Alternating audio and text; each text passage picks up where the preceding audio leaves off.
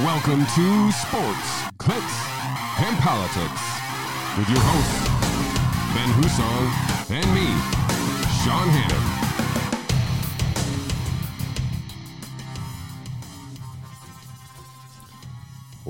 Welcome to episode 82. A, uh, uh, is that me? I hear music. Oh, you know what it is? It's play- It's Rumble playing on my. sorry, sorry, folks. We need a new People, IT ki- department. people, people kill me. Jesus. I kill myself. At least it played. Welcome everybody to episode 82. Our er, our first. Uh, I got them open like 12 times here. Oh my god. At least it's working, Ben. Welcome to episode two of, of uh, Sports Clicks and Politics. Okay. I'm back to episode 82 of Sports Clicks and Politics. I am Sean Hannon, joined as always by Ben Husong. Our Virgin uh, voyage on Rumble today, uh, not going seamlessly, but welcome to the program, Mr. Husong. Thank What- you for joining us. What in the history of our show would make anybody suspect this was going to be a seamless Probably the curtain behind there with the doorknob showing. Oh, man, my bad. You're outing us. You're doxing us. You came in late. That's your fault. I know.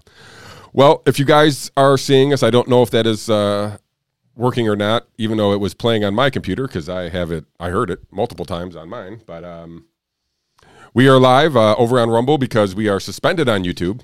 Probably getting banned. Probably going to be permanently suspended here within the matter of days, um, if not weeks. But uh, I think may I have told people on the uh, interwebs that we were suspended for a week. But when I went to look and set up the live stream today, it had our suspension in effect until April 18th, Mr. Husong. Three months. I like it. That's not even part of their official guidelines. So we're unique. We're special. We were suspended special. I, I have an odd pride in this. Like, I love the like the reason they gave us for our strike and one week suspension was spreading misinformation. Medical misinformation. medical misinformation specifically about the COVID 19 vaccines. And what they describe as medical misinformation is anything that goes against the consensus of local and state health departments and the World Health Organization. I bother. What? All right, so anything that I point out to say, hey, it seems like the vaccines are okay, but they really oversold the efficacy, and there's no way it's going to be 90% effective. That was medical misinformation that got us banned. So sorry, folks. I guess this one's on me. Never mind the fact that I was, you know, correct in that assertion. I'm assuming that's what got us banned. Yeah, listen, I you know I'm not going to try to go. I said this to you. I'm not going to go back try to through and delete videos because every single one of them probably said something that would go against some of their community guidelines. But that leads me to believe that eventually they're going to catch up to us, and I don't have a way of. I'm not going to go back and delete all our videos. So I've uploaded all of our videos back going back to uh, July of 2021 maybe i don't know i loaded up i uploaded a bunch of videos onto rumble so we will get to the end of the uh, show we'll talk more about uh, our move to rumble and kind of what led up to this but a long kind of extra day weekend uh, mr husong but a very eventful weekend uh, how was your weekend My weekend was depressingly sad at the end, but good up until then. It was a good weekend. it was until it was night. yeah no eh, i mean we'll get into the uh, the nfl and the the greatest game ever played is that I- fair to say I mean, it's close. I mean, you're throwing perfect games at us the week before, so I mean, might as well just throw hyperbole upon hyperbole. I'd say you. You got. Uh, you're not the only person who said that, and I'm not even sure you said that, I but I've heard other people say it. I, it was. I've said it was one of the greatest football games I have ever watched, and it was a depressing one to have your team come out on the short end of, um, especially in such a heartbreaking fashion that only the Bills or maybe the Browns could have pulled off. Like it wasn't straight incompetence, like how Dallas ran a QB sneak with ten seconds to go. It wasn't. It was just mind blowingly terrible game management at the end when you're when you're up 13 points or excuse me when you're up 3 points with 13 seconds to go after the heroics back and forth by both teams and for some reason number 1 you don't keep keep the kick in bounds you kick it through the end zone okay I get the Yeah, argument I mean, it's 50 50, or maybe even not 50 50. But I, get I- it. if somebody argued me, like, okay, well, they have a great returner, and we don't want to give that one chance to put a ball in their hands, Okay, I mean, I didn't see Tyreek Hill back there. He wasn't. which- It was Pringle. so, I- and he's he's he's legit too. Don't get me wrong, but Sure. but that's the only. To me, that's the only reason to kick it out of the bounds. Yeah, I kick mean, it through. if I you're like you you're, you're scared of the return. Squib kick, just kick it high in the air and try to land it at the ten. Yeah, I mean the squib kick just ensures that somebody's going to touch it. So like you need somebody to touch that and run three or four seconds off there. I'm guessing they're not. I mean, maybe they were all instructed the team there to grab the if they did squib kick just to grab it and take a knee and you know whatever. which is fine. fine, but you would have run a few seconds off. So what happened, and everybody saw it, was 13 seconds was just enough time to get two plays and a field goal off. Oh, it wasn't so three, just enough three time. plays, right? They had they they had four seconds still to go on the clock when they called that last time out. and so, but if you run three to four seconds off the clock during a squib kick, and those other two plays happen, you're probably out of the. You know, you're Kelce can't run as far on that other play because there's less time, right? So they may, if there's less seconds, if there's only seven seconds left on that last play, there there may not be time to get a play and a field goal off. I agree with that. I mean, listen, more frustrating was They had timeouts, but They had three timeouts. But what was more frustrating than the squib kick, don't squib kick, was the fallback prevent defense just concede a 30 yard gain to Tyreek Hill on the first play. The first play, I would actually be like, okay, let them get one big play on us first. But the second one, you're like, okay, they just got one big play. Let's not get a second big play. Right. And they just let Kelce run free, basically 15 yards down the field before anybody really was close to him enough to make a difference. I'm sure Levi Wallace is like a good dude and a halfway decent human being and everything else. And I mean, no personal animosity or disrespect toward him. Who the hell were you guarding on that play? Yeah, was that the guy in the far wide He was corner? outside of Travis Yeah, like he- Kelce. I was Like, like- he was guarding the out. Yeah, right. I'm like, who cares at that point? Let him take the out. Yeah. He's outside of field goal range. You Yeah, gave him right. the middle of the field and let him run for 20 extra yards. I mean, there was obviously it was, you know, my God. So much happened. holding? So much happened in the last two minutes of the game that I could see people's brains just being like overloaded, being like Yeah. super sensitive, whatever. And like they're just like, okay, don't lose the game, don't lose the game, don't lose the game. But they lost the game because they were don't losing the game. Last year when they played in the AFC Championship game, Andy Reid and Steve Spagnuolo just flat out outcoached Sean McDermott the whole game. Like they just they were they were the better team. I know it was close, but they were the better team. This year, it wasn't as obvious, but when it counted at the end of the game, they again just outcoached the Buffalo Bills. And I don't know if that's McDermott. Brian Daboll's game plan was just atrocious. I mean, the Kansas City Chiefs are missing their starting safety, uh, uh, one of their cornerbacks. Like their their secondary is depleted, and we decide, you know what the best strategy is now? QB sneaks like every other play, and then we'll just run Devin Singletary into the back of the line. Like the guy hasn't run the ball all season. Decides today going against the Chiefs, whose front seven is fully healthy in there, but the secondary is depleted and goes, they'll never see it coming. I, he might have he might have coached himself. Brian Daboll may have coached himself out of the head coaching gig next year with that performance. After how amazing the game plan was against New England, as soon as Tyrann Mathieu went down, has a concussion on like the first play of the game. How do you not immediately go, "Hey Josh, great news for you, bud. Sling it and have fun." Gabriel Davis scored four touchdowns. I, like they were doing whatever they wanted through the air. The shame of it was it took them until there was three and a half minutes left to start throwing the ball.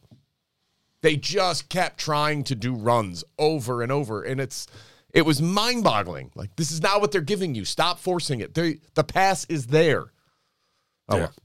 I mean, I only watched the second half, which obviously was just enough for me. I actually watched the very beginning and then the second half. But yeah, I I mean, I, listen, I was fixated on the game because it was such such a great game. The back and forth was crazy. I think there was what 25 points scored in the last minute, 49 or whatever it was. Um, I've heard people talking about the greatest game of all time. I mean, I've listened to some, you know, I remember even games that don't seem all that important back in the day were great games in the moment. I remember the like there was like a Chargers Dolphins game that I remember being like unbelievable, like shootout, like back and forth, Yeah. crazy. I think it maybe ended on a hook and ladder or something kind of crazy play. So, I mean, there's been some crazy. I mean, I think of the Steelers Arizona Super Bowl. I mean, Oh, that that was, was a freaking crazy game. So I'm not sure that this is like the greatest game I've ever played, but I mean, you know, it was excellent. Well, with the recency Other than the bias Bills, factor, it was the greatest game ever. But again, I, I- right now it's fresh, so it still feels that way. But it just was. Two minutes was too much time. I knew the game wasn't over then. When they gave the Bills a minute three to go, I still said the same thing, like still not over. And even when the Bills scored, I was like, 13 seconds, three timeouts, and a field goal is not an impossible feat for this team. Yeah, no. And like it's obviously they proved you right. So But all they um, like on the first play, seriously, why why was the game plan not, hey, everybody get up on the line, and as soon as your guy takes his third step, tackle him. We're just going to burn five seconds off the clock. We're going to give them the five yard penalty, and we're going to give them the automatic first down in exchange for five seconds.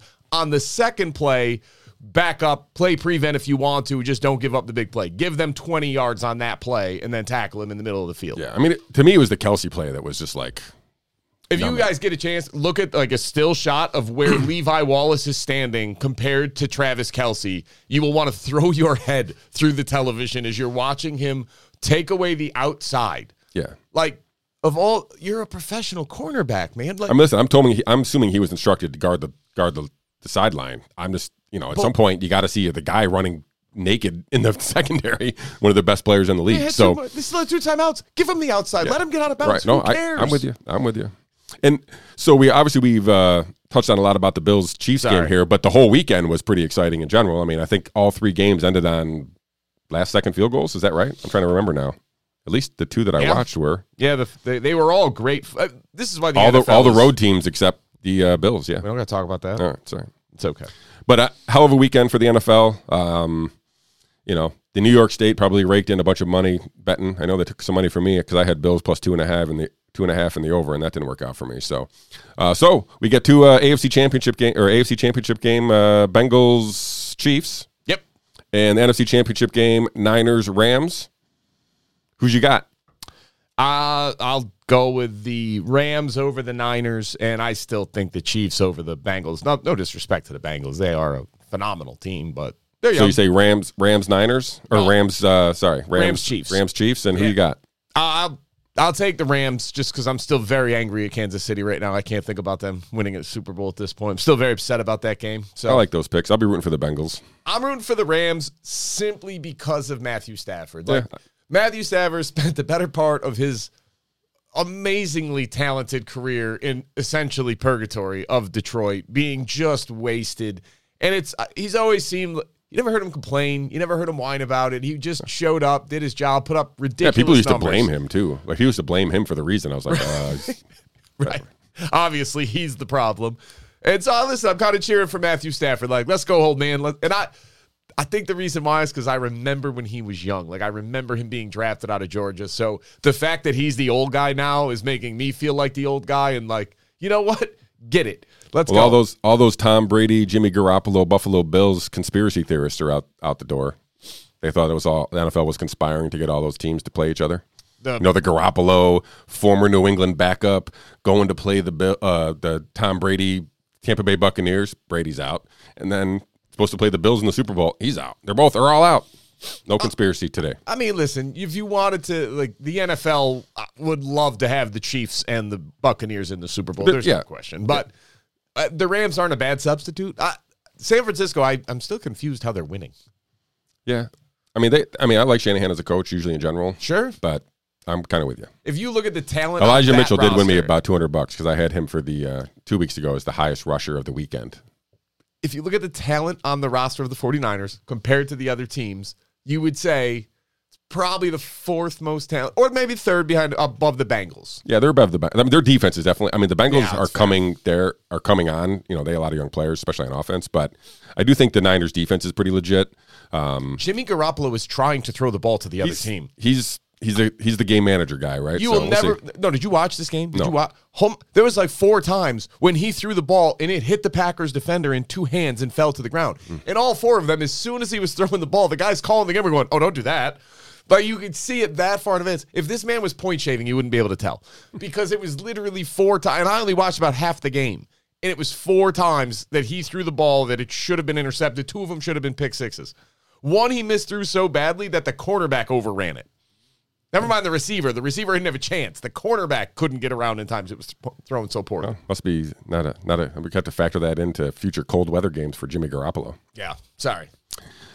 All right. Anything else on the NFL? Uh, I saw a stat that will just completely solidify that the NFL is the king of not only sports, but all television. The increase in people watching the Saturday evening game, which was this year the Packers 49ers, was up 10.1 million from the Bills Ravens Saturday night playoff game last year. So Saturday night of the divisional round of the playoffs, Bills Ravens last year, Packers Niners this year, 10 million more people watched it, which is that 10 million person increase is more than the number of people who watch the NBA finals. So there's more new people coming to watch football than there are people watching the NBA finals. Yeah.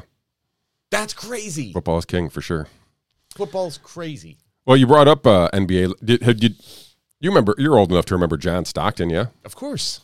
Do you have you heard he's in the news? No, I was seeing that and I was confused. So John Stockton, do you know where he went to college? No. Gonzaga. Oh, how about that? So John Stockton, maybe the greatest player ever to come out of uh, Gonzaga. Arguably, sure. I can't name anybody else, but I Uh, who's the kid with the cheeseball mustache that came out? Morrison, sure. Zach Morrison, I think his name was. Van Morrison, Va- but yeah. No, Van Morrison's a singer. sorry, I couldn't help myself. Anyway, Morrison, the guy with the cheeseball mustache, he came out. He was like a top five pick. Yeah. Not not the best player in Gonzaga. John Stockton is the best player in Gonzaga. Clearly, Guess who was banned for not wearing a mask from all Gonzaga basketball games? John. St- John Stockton.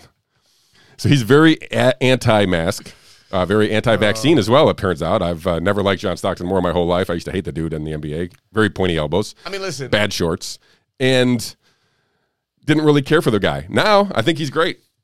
I grew up playing basketball. I was actually a, a not like a very good player, but I was a respectable high school basketball player as a white kid who loved the NBA, loved basketball. Like I didn't love John Stockton. He gave me hope. Like I thought I was going to the NBA when I was real young. When I was like seven and eight, I was I was convinced. And John Stockton was like my hope that like yeah, see I could do it. And then Steve Kerr, and then you know reality struck, and I realized I wasn't going to go to the NBA. And it, and it, I would love to be able to say it was simply because of my race. That that, that might be a lie. It, it might have just been complete lack of talent. But we don't got to talk Yeah. about that. So John Stockton refusing to wear a mask, good for you. I support you. Refusing to get vaccinated, I, like I said, I am completely indifferent. If you choose to get vaccinated, God bless you. If you choose not to, God bless you. I, I, I'm just, I don't care anymore. I'm Yeah. happy.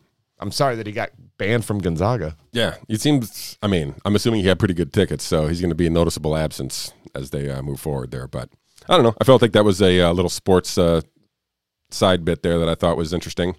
Um, I don't really have anything else in sports. Let's. Uh, what about your? How's your crypto? Um, you know, dipping.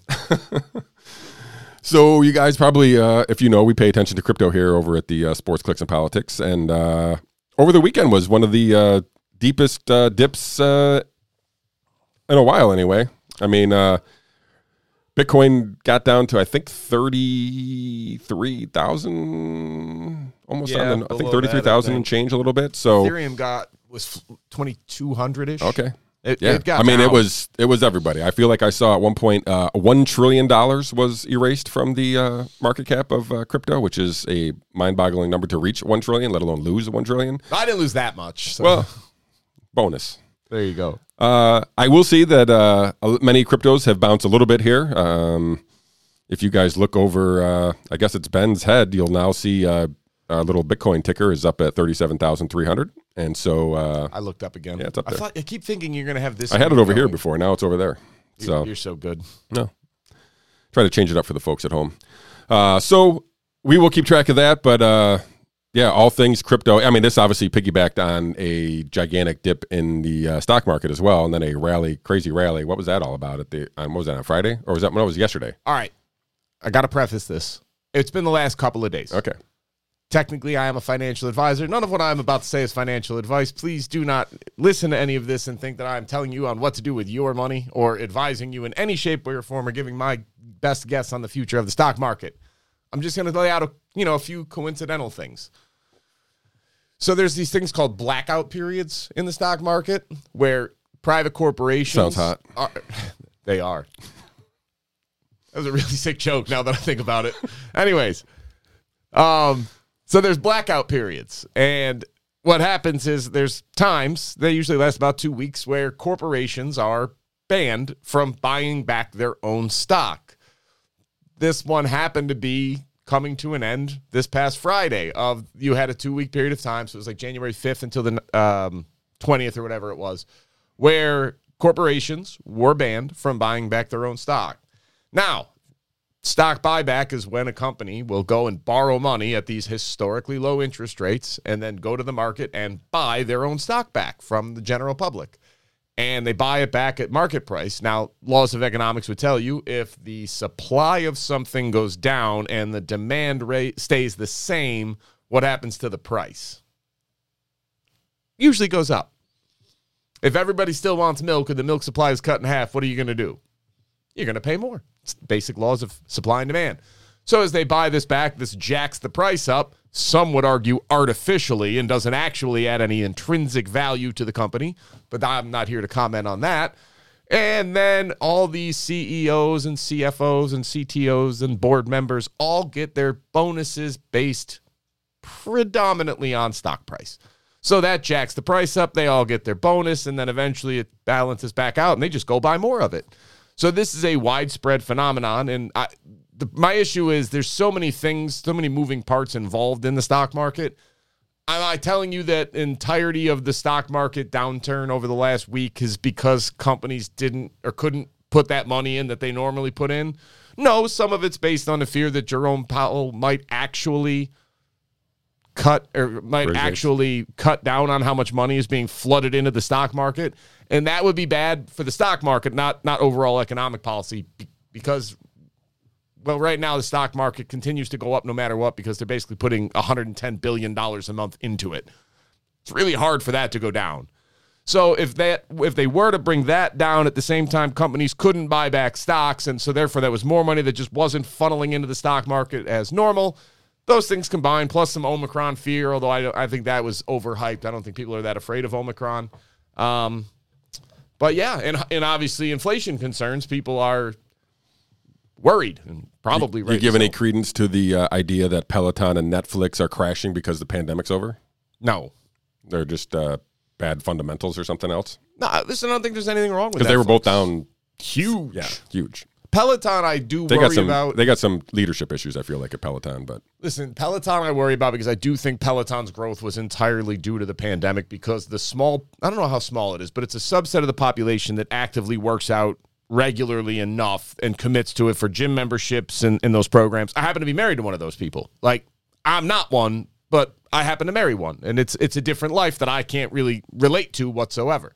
But when they could not go to their gym, Peloton was a very natural response. It was you couldn't go spend money, so people were saving more money. Government stimulation, stimulus money was coming out. You had enhanced unemployment, and you couldn't go to the gym, so these people went out, bought Pelotons, and did the programs. The problem is now that those are restricted, er, now that those restrictions are gone, those people, in large part, went back to the gym, and they're less likely to use their Peloton. I think they'd rather be at the gym. They might keep it, but they're not going to see. It's not like more people. I'm not suddenly going.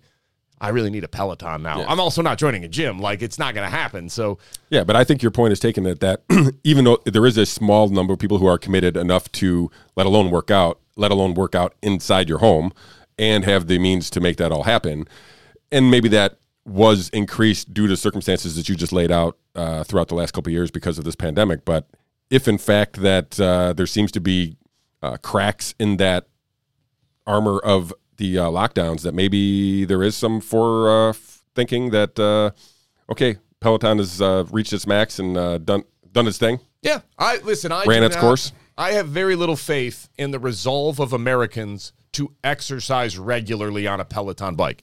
I have zero doubt in Americans' um, commitment to sitting around binging television shows doing nothing. Like, we will go back to that no matter what is going on. Let's just call it what it is. I mean, people are going to keep watching shows. I think the problem with Netflix is, yes, it probably did get a little too, it was very quick growth and there's some natural pullback. There is more competition than ever before. There's more streaming services. Um, but I, I think that Netflix, Facebook, Apple, Netflix, Google, all right, this is the FANG stocks. This is what everybody talks about. So if you if you're told go buy an S&P 500 index fund, which is what the generic financial advice everybody is told is, thanks Charlie Munger, Warren Buffett. Uh, um, anyways, that's fine. And I'm not I'm not telling you what to do with your money. The the result of that has been because if you look at market capitalizations, how big these companies are, Facebook, Apple, Netflix and Google are usually five of the top ones in the S&P 500. So when you put money into an index fund, it doesn't it's not like the money gets equally divided amongst all 500 companies, it's weighted. So as a result of that, there's a disproportionate amount of money that goes into Facebook, Apple, Netflix, Google every time somebody thinks they're just investing in the broad index, more money's going in that. Now, on an individual basis it doesn't matter. On a big picture, skews things.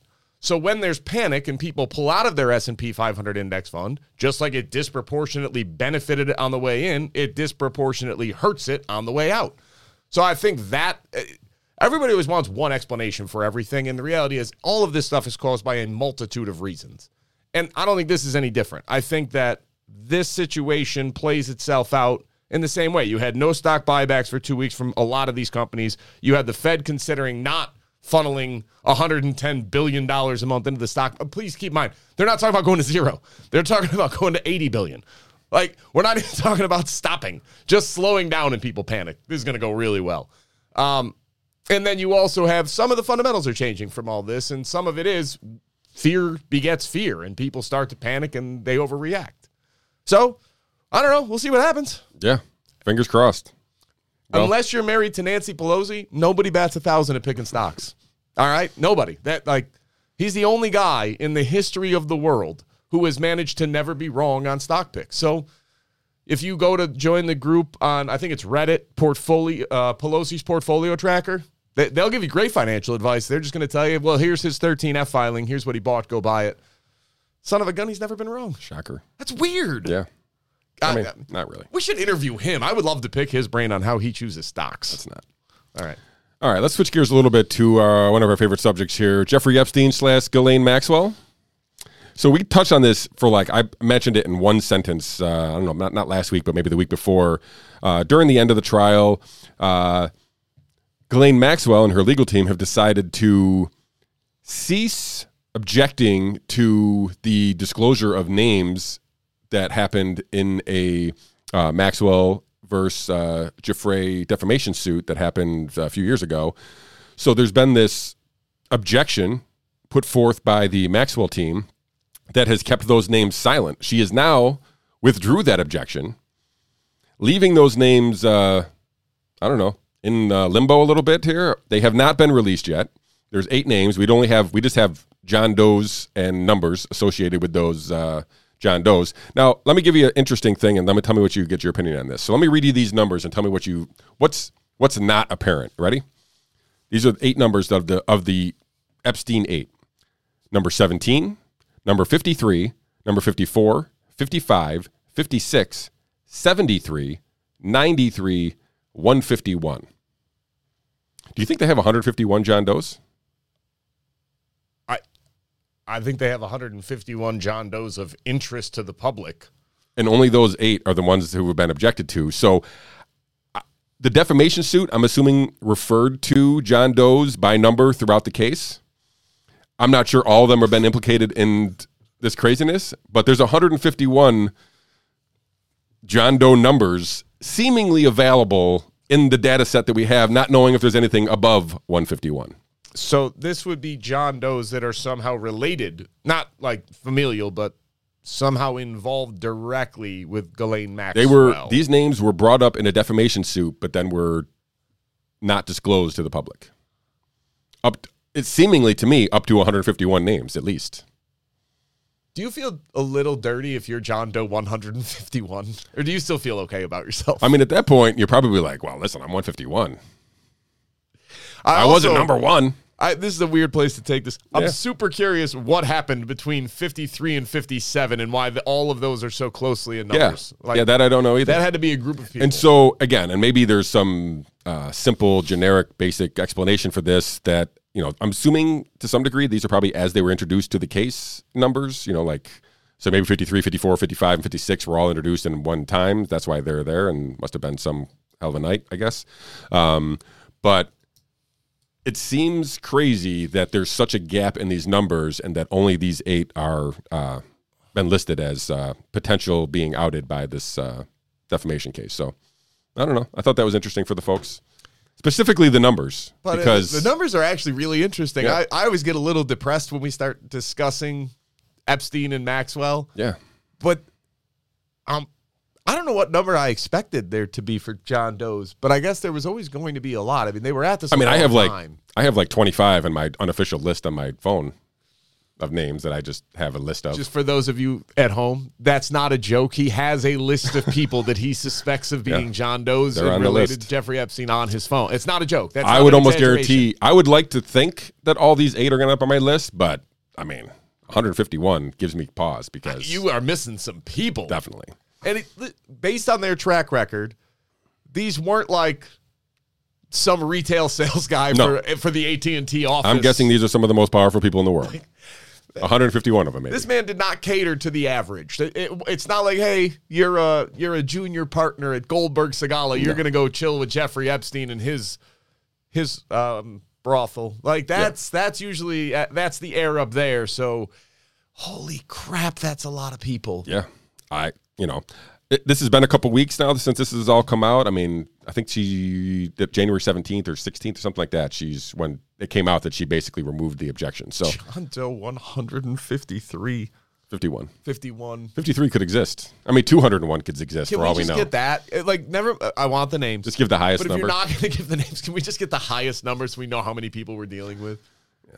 Crazy times. All right. Well, we'll keep we'll keep you guys updated on that for sure. And that range from John Doe 17 all the way to John Doe 151 are somehow involved with this. Like, that's a big range, man. I don't know. This, this, I got, I got to process this more. I'm sorry. Yeah, no, I listen. That, that literally was the first thing I saw, and I was like, 151. I was like, does that mean there's at least 151 John Does here, or they just randomly assign these names? And the only reason I didn't think they randomly assigned those numbers is because we had a succession of 53, 54, 55, 56, right? So like, if they were just randomly assigning names, I would find it very difficult to believe that four of them would come up in a row. Anyway, The spacing is odd. You're right. for- I agree. I was agree. I, I raised my eyebrows literally. So, all right, let's talk a little bit about COVID since uh, it's going to be the end all be all of all of our shows anyway. But may, maybe some good news first. Yes. So a couple things, and I don't have any kind of uh, uh, orders. You can kind of uh, uh, shotgun any of this stuff you want to go. We had the CDC came out with a study that said natural immunity is six times greater than for against Delta than than no immunity. Right? I thought that was encouraging. That got, got a little bit of run. Shocking. Yeah. I mean, not shocking for us, but um, we had like the UK and Ireland. They've removed all lockdown measures, right? And this is uh, kind of building on some other countries. I mean, maybe Denmark. I don't know. There's a couple other ones out there that have started to do this. Uh, not Alcatraz down under there, but um, I felt like that seems like the nudge towards there. We had the vaccine mandate get struck down uh, for federal employees. So that's I feel like good news OSHA. on top of the on top of the OSHA uh, strike down. We have this craziness going on at the Canadian border with all these truckers. Right? They're blocking they're blocking the border. Is that what I hear? Yeah. Freedom truckers or something? Just they're like they're uh, they're protesting the idea that they need a vaccine to go in and out of the country. So that's happening. Um, I don't know. I mean, we've talked a lot of COVID over the last two years. As we're prone to do. I mean, if we didn't, we'd be idiots. So, um, or we'd be doing a crafting show or something that wouldn't touch on, on on on news. Um, do we think? I mean, we're in New York, right? So we have this. I feel like we're even a bubble within a bubble. So, like, we have this. We have been immersed in this from the beginning. Where places like South Dakota, uh, some places out in the in the in the far west and Midwest have literally have no idea what's happening here. I, or- or they get it only through news bites, right? So. Um, we've had all this stuff. We, I mean, listen. I think we've, for a bunch of uh, maybe conspiratorial reasons, have picked. I feel like this spring to be the end. Um, we talked about the bunch of the EUAs. Did you see the? This is a side note. But do you see the monoclonal antibodies We'll EUA was that, too. removed? Let's go one thing at a time. What? but one thing at a time. So I don't know. Do let's start this. Do we think that it's the beginning of the end? Yeah. And go ahead. Of this version. Okay. Yes. Beginning of the And this version being what?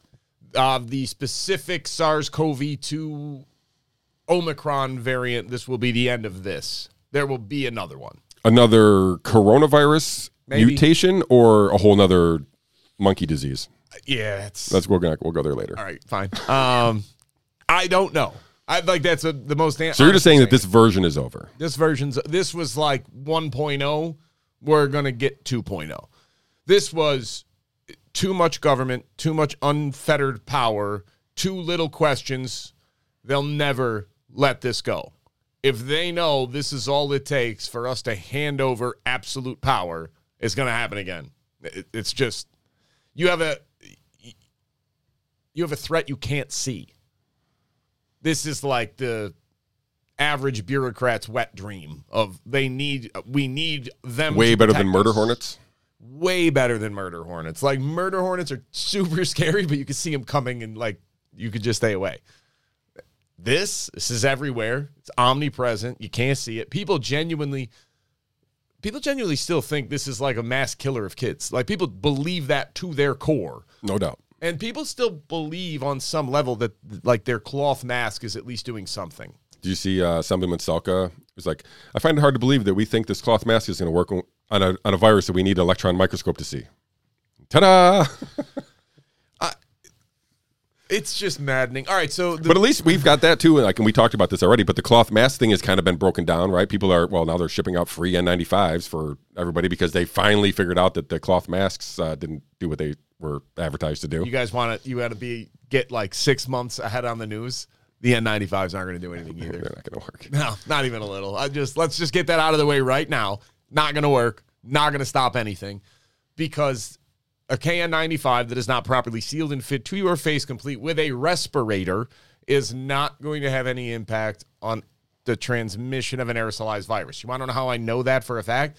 It says it right on the warning label from 3M on their KN95 mask. Won't have any effect on transmission of an aerosolized virus. This is what I mean. This is what's been maddening. Even when, like, you and I have been on, I, I'm gonna, if I can have like a humble brag moment, we've been kind of on top of this from the beginning. Like, we we were very, We've been setting the news cycle. we. Uh, I had a friend joke. He's like, I just, I know it's coming in three months as soon as you say it on your show. Like, it's it's what's coming later, and it's the fact that PCR tests were severely flawed by running them to 40 cycles and we were getting too many false positives. That the hospitalization numbers were skewed and death numbers were skewed because they were counting with and of COVID, no matter what. They were counting incidental cases. That the masks weren't going to work. We that transmission was more almost certainly aerosolized. That the idea that it was asymptomatic droplet transmission was a crazy notion to begin with. Like and then Yeah, and even just, and real pick on that, like just as a basic on the mask, like point to some place where they worked, right? Everybody tried them. That was the other thing. Like if you if you were oblivious to the science, yeah. Microns and very you know, s- varions and sizes and aerosolized and droplets, or whatever. If you just went and said, okay, well, everybody tried it, so let's just go to the place that did it best, right? Well, guess what? They all were the same. Everywhere. Like, Everywhere was the same. There was no best. They were. I mean, somebody was the best, I guess, because everybody, somebody has to be the best, and it's just like somebody has to be the worst. But there was no significant difference between even close geographical countries, even counties within the same state. Like this has been.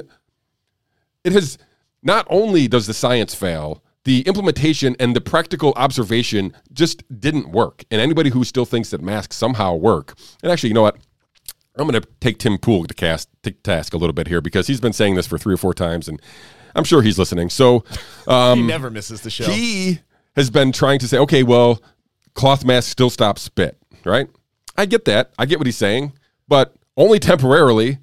For a short period of time, does your mask actually stop spit? And it doesn't stop all the spit because, and we had Kevin McKernan on who basically outlined this for us, because the mask serves as a barrier to the spit, it actually nebulizes the spit and turns it smaller and basically turns it into aerosol aerosols anyway. So whatever droplets slash spit are getting trapped in your mask are only being trapped while the mask is effective, which is while the fibers are dry, which ha- lasts about 20 minutes.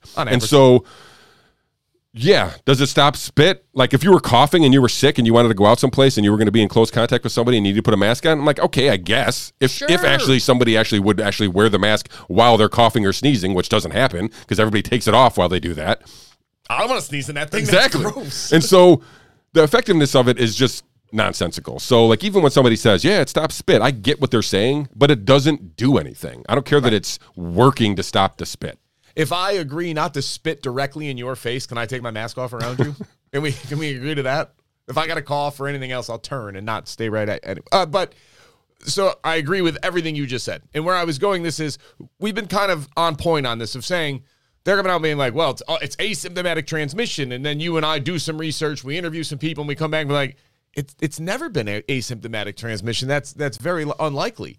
And they come back and they go, well, it's primarily droplet. It's not. There's no evidence it's aerosolized. And then we read a study out of South Korea about a gentleman entering a restaurant with symptoms and infecting five people, 20 people in five minutes. I think was the number. One of whom was 20 feet away. And you're going, that's that's not asymptomatic droplets. That's aerosolized. And then we read a few other studies, talk to some people who know about this, and we go, "Ah, it's way more likely that it's aerosolized transmission. That like this is crazy that we're pretending like it's not. And so then the testing thing comes out, and we go, wait, you're getting all these false positives because anything over 35 cycles is going to have a 98% false positive rate, 97% false positive rate. That's that's bad data. Why would you do that? And then this is what I find genuinely frustrating. All right, this is where I'm going with this point. Eventually, CDC comes out and goes, uh, spreads via aerosolized transmission. Oh, okay, cool. So what policy changes are we making? Shut up. Get that one ready. So then we come back and they say, okay, you know what? We've acknowledged Anthony Fauci over a year ago on a podcast said, yeah, now we're seeing that that anything over 35 cycles is not culturable, it's not live virus, and it shouldn't be counted. So what policy change did we make to how we run PCR tests in America? Right. None. We still do the same thing, except unless you're vaccinated. Then we're only going to run it to 28 cycles. But if you're unvaccinated, we're going to run it to 40 cycles. Well, that's an accident, I'm sure. That's not weird.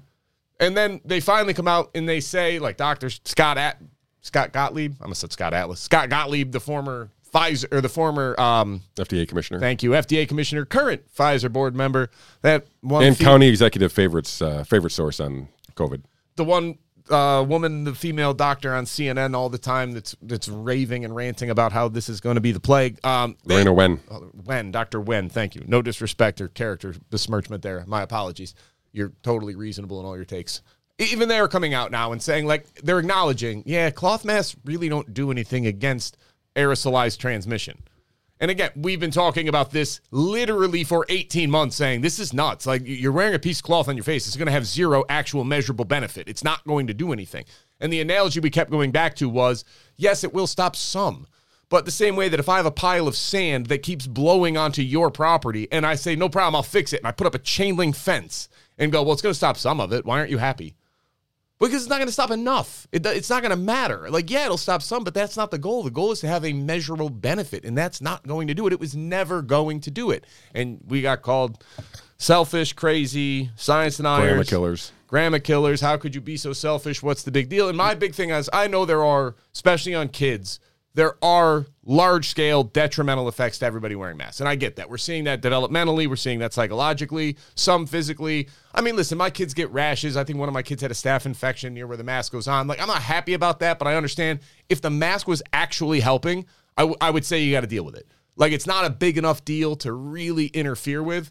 But the idea that we we now know this. So they come out and say, well, it's aerosolized and the cloth masks aren't going to work. What policy change should we make? Zero. Nothing. Like they come out and acknowledge they were wrong. And like we've been saying, this policy makes no sense because your assumption is wrong. They come out six months later and go, You're right, that assumption was wrong. And we go, So what's the policy change? And they go, Nothing. They came out and said vaccines are going to be 95% effective at, at blocking symptomatic cases of COVID. Uh, we read the data and said, No, it's not. There's no way you could say that. This is insanity. You skewed all this data. You skewed your your sample group to get this. You ignored people that had symptoms. You you ran this wrong. And there's no way you could draw this conclusion. And then what happened? Sure enough, it just kept dropping. 94 became 80, became 50, became 30, became 15, became 0 month after month after month. And so you sit there and go, "Well, what's your policy change?" And they go, "More."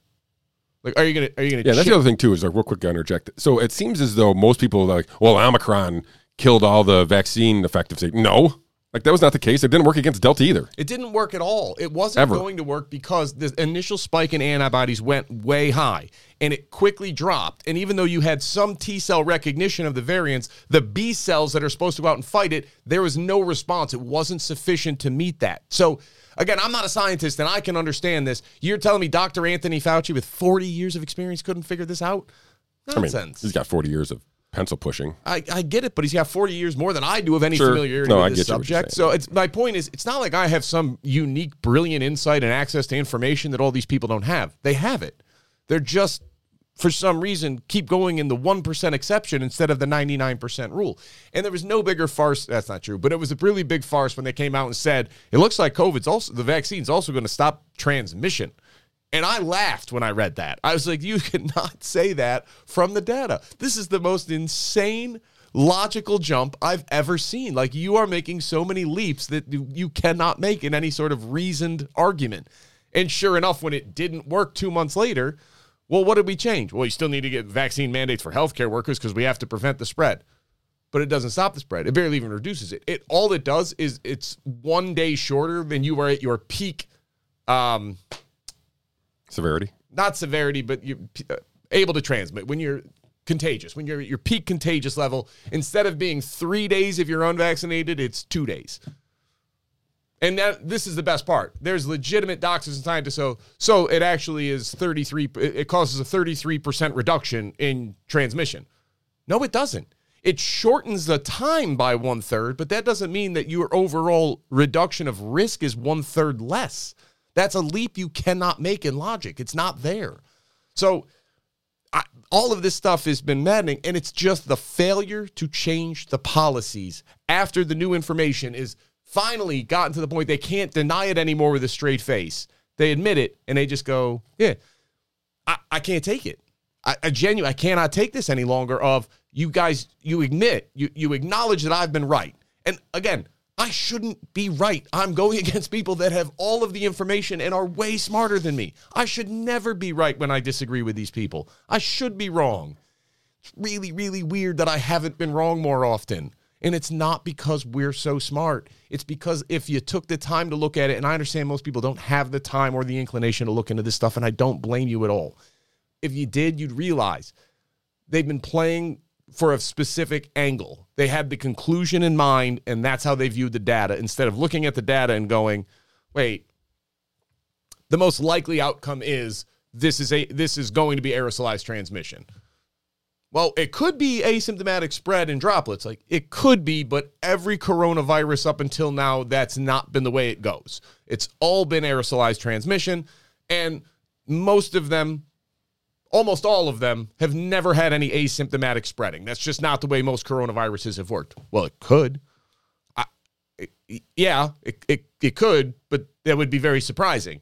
Well, we better plan for that then. Forget the aerosolized stuff. Let's go put masks on so everybody feels fully confident going and standing in a basement next to somebody else as long as they're wearing a sock over their face.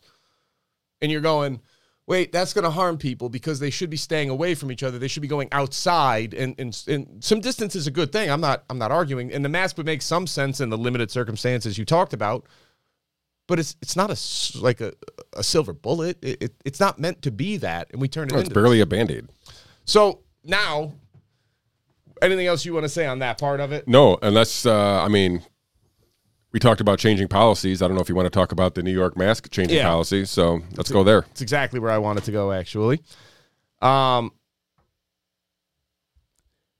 So anyway, I'll real quickly. Let me just give a background, and then you can collect your yeah, I was thoughts. trying here. to figure so, out where I was going to go with that. so a New York judge. This happened uh, th- yesterday, late in the evening. I feel like maybe like four or five o'clock in the evening. So it was late. So I'll just read this uh, first paragraph here. A New York judge struck down the state's mask mandate on Monday, one week before it was due to expire, ruling the governor overstepped her authority in opposing a rule that needed to have been passed by the state legislator. Legislature. So, in turn, basically, this block, uh, this judge, Judge Thomas uh, Raidma- Rademaker of the New York Supreme Court, and real quickly, he's on Long Island, and this is a, a, a um, in New York State, we do our court system backwards. Supreme Court is the lowest level of courts, then the appellate court, and then the Court of Appeals is the highest court. Uh, we, we, we, we learned all this during the Cuomo stuff. I learned it at lawyer school. But so the New York Supreme, no, New York State Supreme Court Judge uh, Thomas Rademaker basically said, uh, you know, this is a this is a piece of legislation that on, this would only work if the state legislature passed this. He didn't make any kind of determination of the efficacy of masks and whether or not this is just basically a, a, do, does the governor and the Department of Health and Department of Education have standing jurisdiction to implement this mask mandate? And he decided he didn't. Um, he said it was unconstitutional. They didn't have that jurisdiction. So after a flurry of texts, including yourself, amongst a bunch of parents and uh, some people I have uh, connections in with some schools, and uh, tried to get some answers to some of this stuff. The Department of Education uh, sent an email to all the uh, schools in the state, basically saying we intend to appeal this decision, and to therefore our mask mandate is still in effect, and you're required to enforce the mask mandate for your uh, students in, in, those school districts. Now, I saw a list of dozens, maybe 30 30 school districts, at least, most of them uh, uh, downstate, had all basically said, we're done with this. It's going to be parental choice from this point forward. If you want to wear a mask, wear a mask. Uh, if you don't, don't, and we're going to move forward. Uh, that has not been the case here upstate. Uh, you can speak to this in a second, and I know firsthand from other school districts here locally that one, I'll call them right out, Fayetteville Manlius school district, basically their superintendent is claiming that uh, the kids can come to school with no mask, but they won't be able to be sit in class with the rest of the kids, and they'll go sit in a room with parental advi- uh, uh, uh, adult supervision, and or the parents can come pick them up. So basically, they can go to school and they can sit there with no mask, but they can't be educated. being educated, right? So literally dumbness. Um, but anyway, I know you are right there in the middle of all this, so uh, why don't you fill us in on your bit of uh, story with this uh, New York mask mandate? Yep. So essentially, what that court ruling said is the previous governor had a emergency powers granted to him via the legislature that therefore he was had the capacity and ability to make these rules on the fly in response to the pandemic. Those rules, or excuse me, those powers expired. And they re granted him some powers, but they were much more specific the second time around with what he could do and what he couldn't do.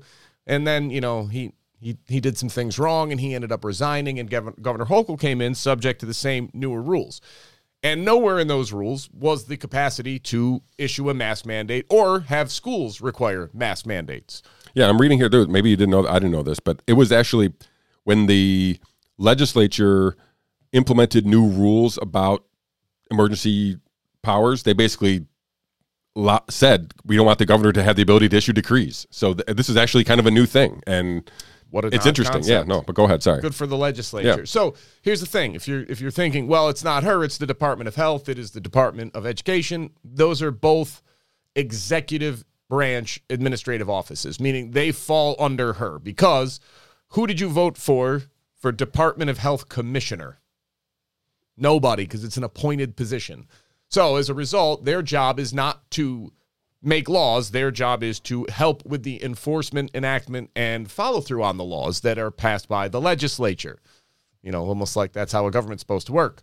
So this judge has has looked at it and said, "There's no way that the Department of Education or the Department of Health were granted these powers under the emergency powers granted from the legislature. They specifically said not to allow decrees. Actually, like this is this is not. They don't have it." So she can't just say everybody needs to wear a mask. They don't have that. They don't have that authority. Listen, any more than the, the Department of Health could come out and say everybody has to wear a hat when you walk outside between the months of May and September because we will reduce skin cancer. It would reduce skin cancer. There's no question, but they don't have that authority unless it's voted on in the legislature. The legislature could vote on that law and then it would become a law, but it can't do it through administrative agency. It's got to be through elected officials. All right. So they this came down. And for the person who's saying, like, well, it's just Nassau County, so it doesn't apply anywhere else. I, I see your point. I disagree with it. I'm not going to tell you that you're definitive that that defense won't be raised. It will be, but it's a state Supreme Court judge. So it's a statewide office that happens to be housed in that county. So that doesn't carry a ton of weight with me. And I'm sure if this came out the other way, these same people would be saying, look, it's already been upheld by a judge, and they would not be making the same argument. But that's neither here nor there. So this was my interaction. I got the message. I talked to my wife. I talked to my children and said, all right, what do we want to do, guys? Um, here's what I'm going to tell you. I would like you to go to school tomorrow and not wear a mask. Um, Got to make sure you're comfortable with it, and I don't want you to do anything that you're not comfortable with. And they were nervous. Like my kids were understandably very, very nervous about, like, I don't know, what about this? What about this? And we just said, look, I get it. it. We're asking you to do something that is against the rules. Um, but the problem is the rules aren't right, and that's that's what we are going up against now. And they were they wanted to not wear a mask. They didn't want to get in trouble. Like we we're the household where if they get in trouble at school and they say, "Well, we're going to call your parents," that's like the worst thing that you could say to my child is, "We're going to call your parents because you got in trouble." Like we're we're a little old fashioned in that regard. We're not like my kid is an angel and did nothing wrong. It's like, don't worry, I'll kill him when we get home. Um, so it's an odd it's an odd position as a father to to look at my kids and say, I, I want you to say no. And so we discussed. I said, Kristen and my wife and I discussed this at length. On all right, look, we don't want you fighting with anybody. We don't want you arguing. If somebody comes up to you and says you have to put a mask on, your response is going to be, "I'm very sorry, but I can't put a mask on." If you really need me to, you're going to have to call my parents and talk to them about it. And that's it. Like, be very polite. Don't engage with them. Don't get into a discussion on the Constitution or liberty or, or tyranny or anything else. Just as politely as possible. I'm very sorry, but I'm not going to put a mask on. I'm really sorry to disappoint you, but I'm not going to put a mask on. And you you can call my parents. They said that they'll talk to you about it if you want to talk. That's it. That that was the conversation we had. And I exchanged a few emails with uh, with Mr. Bills, the superintendent of schools, and just said essentially, um, my kids aren't wearing a mask tomorrow. If you are going to suspend them or punish them, that is your prerogative. I don't. I'm not trying to put you in an awkward spot. I, I don't. I don't have any animosity towards you whatsoever. But this has gone on long enough. I mean, the the we have data from all over the world, from all over the country at least, that says these kids wearing masks is stunting their development, is having psychological problems for these kids, and like I said, some minor physical harm. And the problem is, and this was what I, uh, when I finally said this to my kids, I think this is what made it click for them of you're not doing anything wrong by not wearing a mask. I said, look, what you guys don't grasp is kids wearing masks at school is weird. It's not normal. Like kids all over the country and all over the world right now do not wear masks to school. Your cousins in Pennsylvania don't wear masks to school. Our family in Florida, they don't wear masks to school. All over the place. Uh, countries, other countries would never consider having kids as young as mine wear masks to school. I said it's it's this place that is weird, but it's all you see, so you think it's what's normal, but it's not. This is odd. This is the exception. And again, from a policy standpoint, we have all this information. Like we have data from all over the world showing schools not having any mask mandates. As you said earlier, it's the exact same results. So no, I'm not telling you that kids without masks are going to do markedly better at handling COVID or community spread. It's just not going to make any impact at all. It's not going to be better. It's not going to be worse. It's going to depend on the region. It's going to depend on seasonality. And it's going to all be the same because they're not good or bad. They're useless. They do nothing. And now they've acknowledged this. This is what this is my point on all this is we we know that these people are admitting, yeah, aerosolized transmission does is going to go right through these masks. They're they're basically just show. And we also have known from the beginning of the pandemic children are poor spreaders of COVID. It's not impossible that they don't do it well. And schools, nowhere in the world are schools primary sources of disease transmission. This has been so thoroughly studied that it's it's incredible that we're even talking about it. So you have this policy with no discernible measurable benefit and at least some measurable harm to children. And we just will not give it up. So my children, we drove them to school today. My I have twins that are in fifth grade at middle school. We walked them up right to the door and then sent them in. And then my younger son, we walked him into his elementary school and said, "All right, go." And so far, they haven't been kicked out, which is a plus. But I found it really is we we made a very public stance on all of this. I, I put everything I wrote to the. I, I didn't share what he wrote back to me in, in publicly, but I shared what I wrote to him publicly. Um, and my point was if you decide to send your child to school tomorrow with a mask on, good for you. Truly, do whatever you think is safe and right. If you are thinking about not send or about sending your kid to school without a mask on, just know they won't be the only ones. Our children will not have a mask on. And if they get suspended, they get suspended. If they get sent home, they get sent home. And I, I the, the one thing I told them this morning as we were dropping them off was, listen, You might get threatened to get in trouble. You're not going to actually get in any trouble. They're going to they might threaten you that they're going to do something. They're not going to. So, we understand this is uncomfortable and this is hard. But we're going to do it because it's what's right. We're going to do it because this this needs to stop. And I don't I don't mean to sound like I'm taking some moral grandstanding or like my kids are heroes or whatever else. It's not. It's just this is obviously not going to stop until people just stop listening to them. So, if I want other people to do it, I'm going to do it myself. And I hope other people do it as well. It is uncomfortable. It is odd. It is a, you worry about the example you're setting one way or another for your kids. It's hard. I, I wish I had a, a better way of explaining it, but they're, they're, the Department of Education is cite and the Department of Health are both citing this um, Massapequa U UFSD I don't know. It's a school district down on Long Island. So, in, in response, anything you want to add in before I No, jump into this? Because this is odd, and this is something I'm still trying to work through, and I don't have it. I don't have this all the way figured out yet. So the judge said, "Okay, this they don't have the authority." And the the lawyers involved and everybody else said, "All right, New York State, that this this is no longer in effect. They cannot tell you." And New York State came out lied and said, "Well, we're going to appeal, and once we appeal, we're going to get an automatic stay." That's not the way the law works in New York State. The, the stay is not automatically granted in this circumstances. And a stay would just mean we're going to pause. We're going to we're going to hold off on changing anything. It's a legal term. And they they acted as if it was a given and it was never a given. It was never a automatic of you you maintain the status quo when it comes to issuing a stay. If if there's if there was no mask mandate ever and then the government came out and said all right we're going to make all these kids wear masks and somebody sues them and says they don't have the authority for this and the government says you know what? Or the judge says you're right.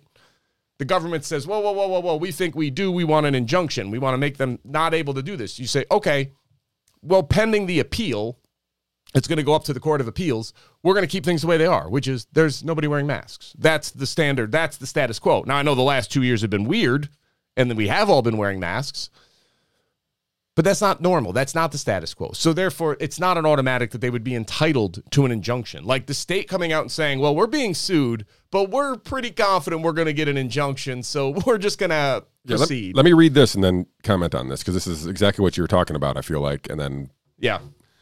So this is from uh, Twitter.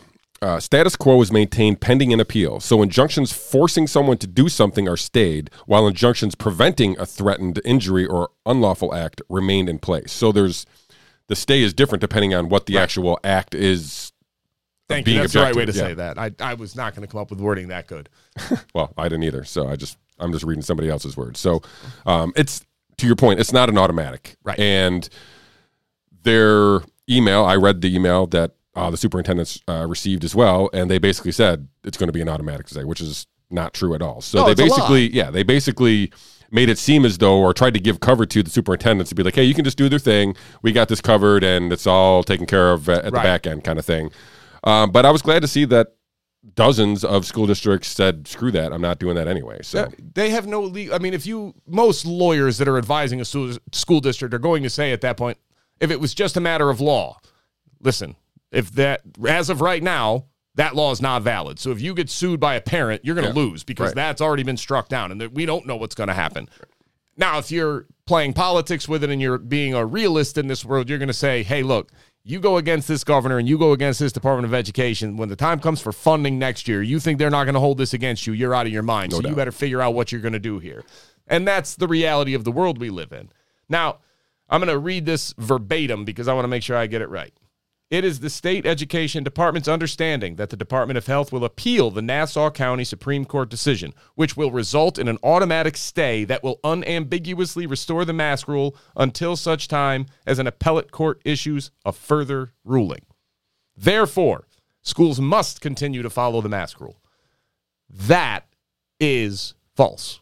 That is a lie. fake news. That is completely inappropriate for any government agency to even put that out there and act. And what they're doing is they're preying on the ignorance of the people because you're talking about complex legal proceedings right. and case law. Exactly right. Right. I didn't know half of this until this morning when all of a sudden I had to read it. Um, the other thing they claim, and this is kind of where I wanted to take this, on top of they're already lying about what they're entitled to. And this is the thing the government is a party to a lawsuit requesting the judge give them an injunction and a stay. and then telling all these school districts, you will act as if we already have it. That's not okay. That that is a complete abuse of power by the government, and we should all be skeptical of it, especially when they're lying to people about how to enforce it. Here's the other thing I find odd, and like I said, this is what I don't have all the way worked out yet. They said the regulation is the subject of conflicting decisions insofar as Albany County Supreme Court recently upheld the regulation in Massapequa UFSD, Union Free School District, et al. versus Hochul. Now, here's the problem with that. That f- lawsuit was filed in September. I can't find a decision on it anywhere. I've been spending about an hour this morning going over the internet. I've called the government and the state. I can't get to the right department. Part of that's my fault. I don't know who to call. I'm trying to sort through this and figure out, all right, how do I read that decision? Because, you know, maybe it didn't quite say that, and the government is maybe misleading you on what that opinion actually rendered. Like maybe they said, we're not going to see this because Albany County is the improper venue for a Massapequa school district in Nassau County. So we're going to kick it back to there and leave everything in force until they sue in the proper venue. I don't know. I can't find a case. We'll see. But I'm skeptical of the claim. And the other reason I'm skeptical of the claim is because that lawsuit was filed in September and apparently recently decided. But the county executive in Massapequa County, I think it was, I got it. I got it open here. Hang on. The relevant county executive just enacted a um, executive order to lift the mask mandate. So Nassau County. Nassau County is is on January 6th. This is this is pre the second outcome too. I'm having a hard time connecting the dots on this of if if Massapequa versus Hochul got shot down that said that, that, that ruled that the governor does have this authority to do this and it's the, like it's decided. She has the authority. Why would the county executive sign an executive order that in his own county would therefore be null and void immediately because it contradicts the state level agency that said the county would not enforce mask mandates handed down from the state and ordered boards of elections across the county to vote on whether or not they want to mandate masks in schools. So I, I'm not telling you that it's all these people are liars, they're all politicians. Please don't misunderstand what I'm saying here. They normally don't do things that they know immediately they're going to lose at. So if the county executive felt that, uh, I believe it was he, but I apologize, Bruce, Bruce, uh, Bruce yeah, Blakeman. That's what I thought. Bruce Blakeman. If he thought, if it was that settled, if the judge had come out as of January 6th when he signed this and said, no, no, no, the governor absolutely has this authority, Th- like this is solid law, he would he would lose on those executive orders the second a lawsuit was brought, and one would inevitably be brought. Now, is it possible? Sure, it's possible. Maybe maybe he's just taking a stand and and going down swinging. He, he ran on it. I, I mean, it's entirely possible that that's what it is. The fact that I can't find the lawsuit, the fact that they're not linking anything to the decision. Like I had the decision on this case, the the Nassau County one that overturned the governor's uh, authority. Ten minutes after this was announced, I had I had five different people sending this to my inbox. Like I had I had access to that immediately. I can't find the Massapequa one, and I maybe it's my own fault. Maybe I just can't find it, and it's it's my own incompetence. But I, I can't find it. And then the fact that Nassau County is proceeding even before this second update, as though the governor absolutely does not have that authority. It makes me kind of skeptical that the decision in Massapequa County actually, er, Massapequa School District versus Hochul, actually concluded and and resolved the issue. Like there's not a guarantee. People sue all the time, and the judge will just not even decide the issue, but get it out and say, look, it's a moot point because of this. Or this is the improper venue, or you don't have standing, or any number of things, or you fail to include the right people. Like all of these things are reasons that a lawsuit would be decided in favor of one party without the party actually be without the question of law being settled. So am I saying that's definitely what happened here? No. I don't know yet. Stay tuned because I'm trying to find out. And I'm sorry I didn't have it done by today, but I'm working on it. Yeah, but that's still all weird. And you know, I I read this in the first uh, part of the uh, uh, article here, but we didn't really comment. I think is this this mask mandate expires February first, right? So we are literally days away from this, and you would think with, I mean, so I- I'm of the opinion that most politicians, and I'll just uh, I'm uh, stained because I live in New York. Um, so this is basically right out of the Cuomo playbook But Hochul doesn't want to lose in the courts, right? It's terrible for her for her for PR. She wants to end the mandate herself so she can look like she's the one who undid it or whatever. She's going to look like the person who was acting in the best interest of of, of all things. So I find the timing of it crazy that there's basically a week in between this ruling and the end of the mandate in general. I find it even crazier that they're going to try to re-implement the mask mandate when they know they're going to end it in 5 days anyway. Like this is seemingly just a political football that they're trying to end up on the right side for public perception and I mean I don't know how you end up on the right side for masking kids, but Going it seems yeah, going go back ahead. to respond to this. So remember earlier I said we're done with COVID 1.0 soon. Now we're talking COVID 2.0 because if this is the law of the land when this ends anyway, she can't bring it back. But if it's an ambiguous question or settled in her favor, if as long as it's not settled against her, when we have a bad flu in the winter or when we have the monkey COVID come through or whatever the hell is next, she can say, "No, it wasn't it wasn't taken away." It was that was not settled. So we're going to go and we're going to proceed because this is a new emergency and it requires my hands-on approach. Like this woman had the audacity to actually say masks are the reason we've been able to safely open schools in New York. Really? Huh. Well, geez, how did Florida open schools safely? How about Pennsylvania, where they haven't been allowed to wear them since like October? They haven't been able to force kids to wear them. Kids can wear them if they want to. What a crazy concept. But all these other states and all these other countries where they have no mask mandates on children in schools, somebody smarter than me, please explain to me how they're doing it without mask mandates. If that's the only reason we're able to do it in New York is, our mask mandates. How's everybody else able to do it without mask mandates? What's so different about our schools? And that's what the politicians and all these people in power don't want to have to come face to face with. Is that eventually it's going to get found out that you've been lying. And they just don't, they don't even have to show that they're right. They just can't be proven conclusively wrong. And if anybody took a step back and looked at the big picture, you would be unable to defend masking children. We had a woman reach out to my wife, who's a nurse, and said, legitimately told her, Your stance is insane. I work in the ICU, and we've never had this many kids in the ICU during the entire pandemic. Why wouldn't I wear a mask to protect others in school? If, ki- if I can wear one for 16 hours, kids can wear one in six. First off, you're a sociopath, but let's pause. Let's just walk through what you just said there. You work in upstate New York, and you have more kids with COVID in the ICU than any point in the pandemic. Sean, what did we just discuss was unique about New York public schools? Uh, enlighten me. Mask mandates. well, yeah. Right. So you have more kids in the ICU than ever before, despite all of them having to wear a mask tw- uh, seven hours a day, all day at school. And that didn't strike you as odd. Okay, fine. Number two, wear a mask if you want to. Nobody's telling you not to. Have at it. Go for it. But the simple reality is it's an aerosolized virus. The cloth mask does not stop aerosolized transmission of a virus. And also, the fact that you say you have more children hospitalized, and she said, oh, they're not all dying, but some are. That's not true. Sorry. There's literally zero in Onondaga County. Correct. You are lying.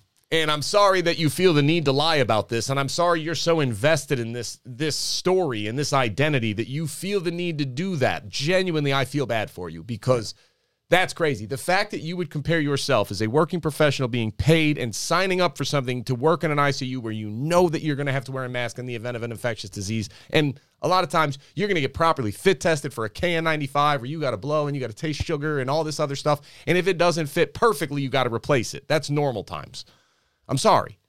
But the idea that you think that's the same thing as making an eight year old or a six year old or a five year old wear a mask all day at school around their friends and they that like this normalizes it for them you're a sociopath. Like y- you can't be this indifferent to other human beings. It's insanity. And the, the data is like crystal clear on this. It is bad for kids. That like it's not causing any im- immediate physical harm. I'm not over here screaming about the tyranny and, and all this. It's just a stupid policy. It's dumb. It didn't work. It's continuing to not work. And you're clinging to this like a security blankie and you're freaking Linus from Charlie Brown. Let it go. I'm sorry that they don't work. I wish surgical and cloth masks had a meaningful impact against transmission of an aerosolized virus. I genuinely do. I wish that it worked. It clearly does not. And the fact that it doesn't work should be in and of itself enough reason to stop mandating them. If they worked, we could have an interesting discussion on whether it's the government's right and in their purview to force people to wear that. That would be an interesting legal discussion. The fact that they don't work should be the non-starter to this agreement. That's like I don't understand. We have all the data from around the world with all these school districts where they did not mandate masks, and the results are identical. What basis other than delusion and hope are, are you using for making these kids wear masks? Yeah, it's all it's all political And just crazy. I've got people reaching out to me now telling me, hey, what did you tell your kids? Because my kids are genuinely afraid to go without their mask.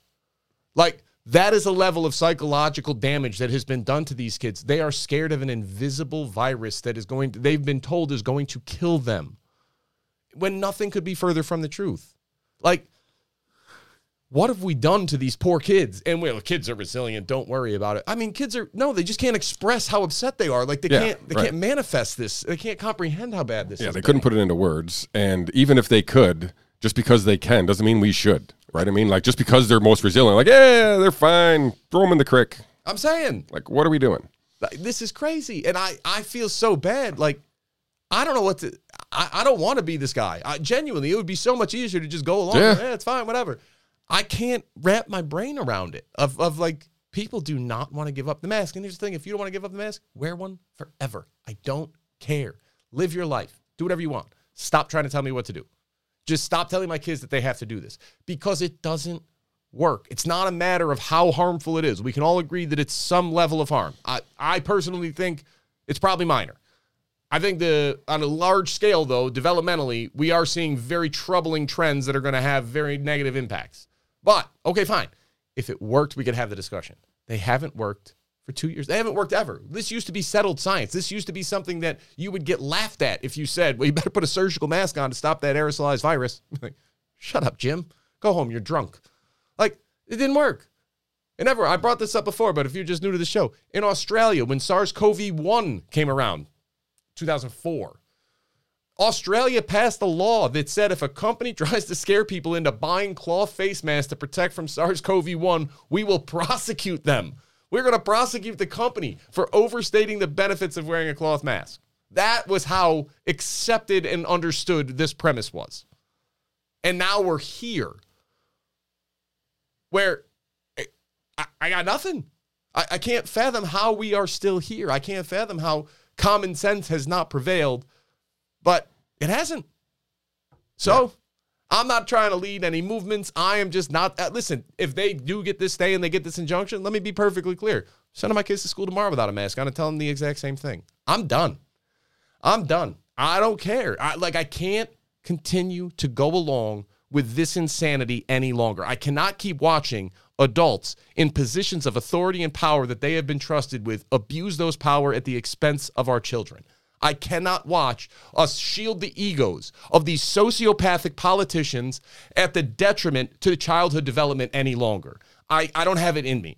I have taken it on the chin for as long as I am prepared to take it, and I feel terrible that I don't have a better avenue of using of doing this than my children being the ones to not wear masks and having to face the brunt of the of the pushback. I will do everything I can to shield them from that, which is why the only thing they are allowed to say is call my parents. I'm so sorry, I can't do it. Please call my parents.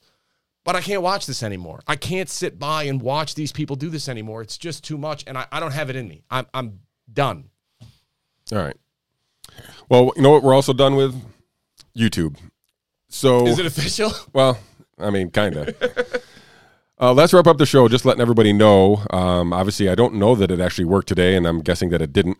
Uh, our live show will be moving to Rumble. Uh, same bat time, same bat channel, 12 p.m. Mondays is the plan. The next couple weeks are going to be a little spotty. Uh, I will be. Uh, we have some scheduling uh, issues that are going to. Uh, we plan on having a show every Monday, but let's hope that that all works out for our. A lot of confidence being Yes, being yes. thrown about right here. Well, I mean, after today. I mean, you know. I got you. Um, but we do plan on doing that. But we do plan on switching. Uh, again, uh, we mentioned this at the beginning of the show. We had a warning. Uh, they removed episode 55. We got a strike when they removed episode 60. That gave us a week long suspension. But looking at the suspension today, it's just in, in effect until April 18th. So we have a three month suspension, apparently.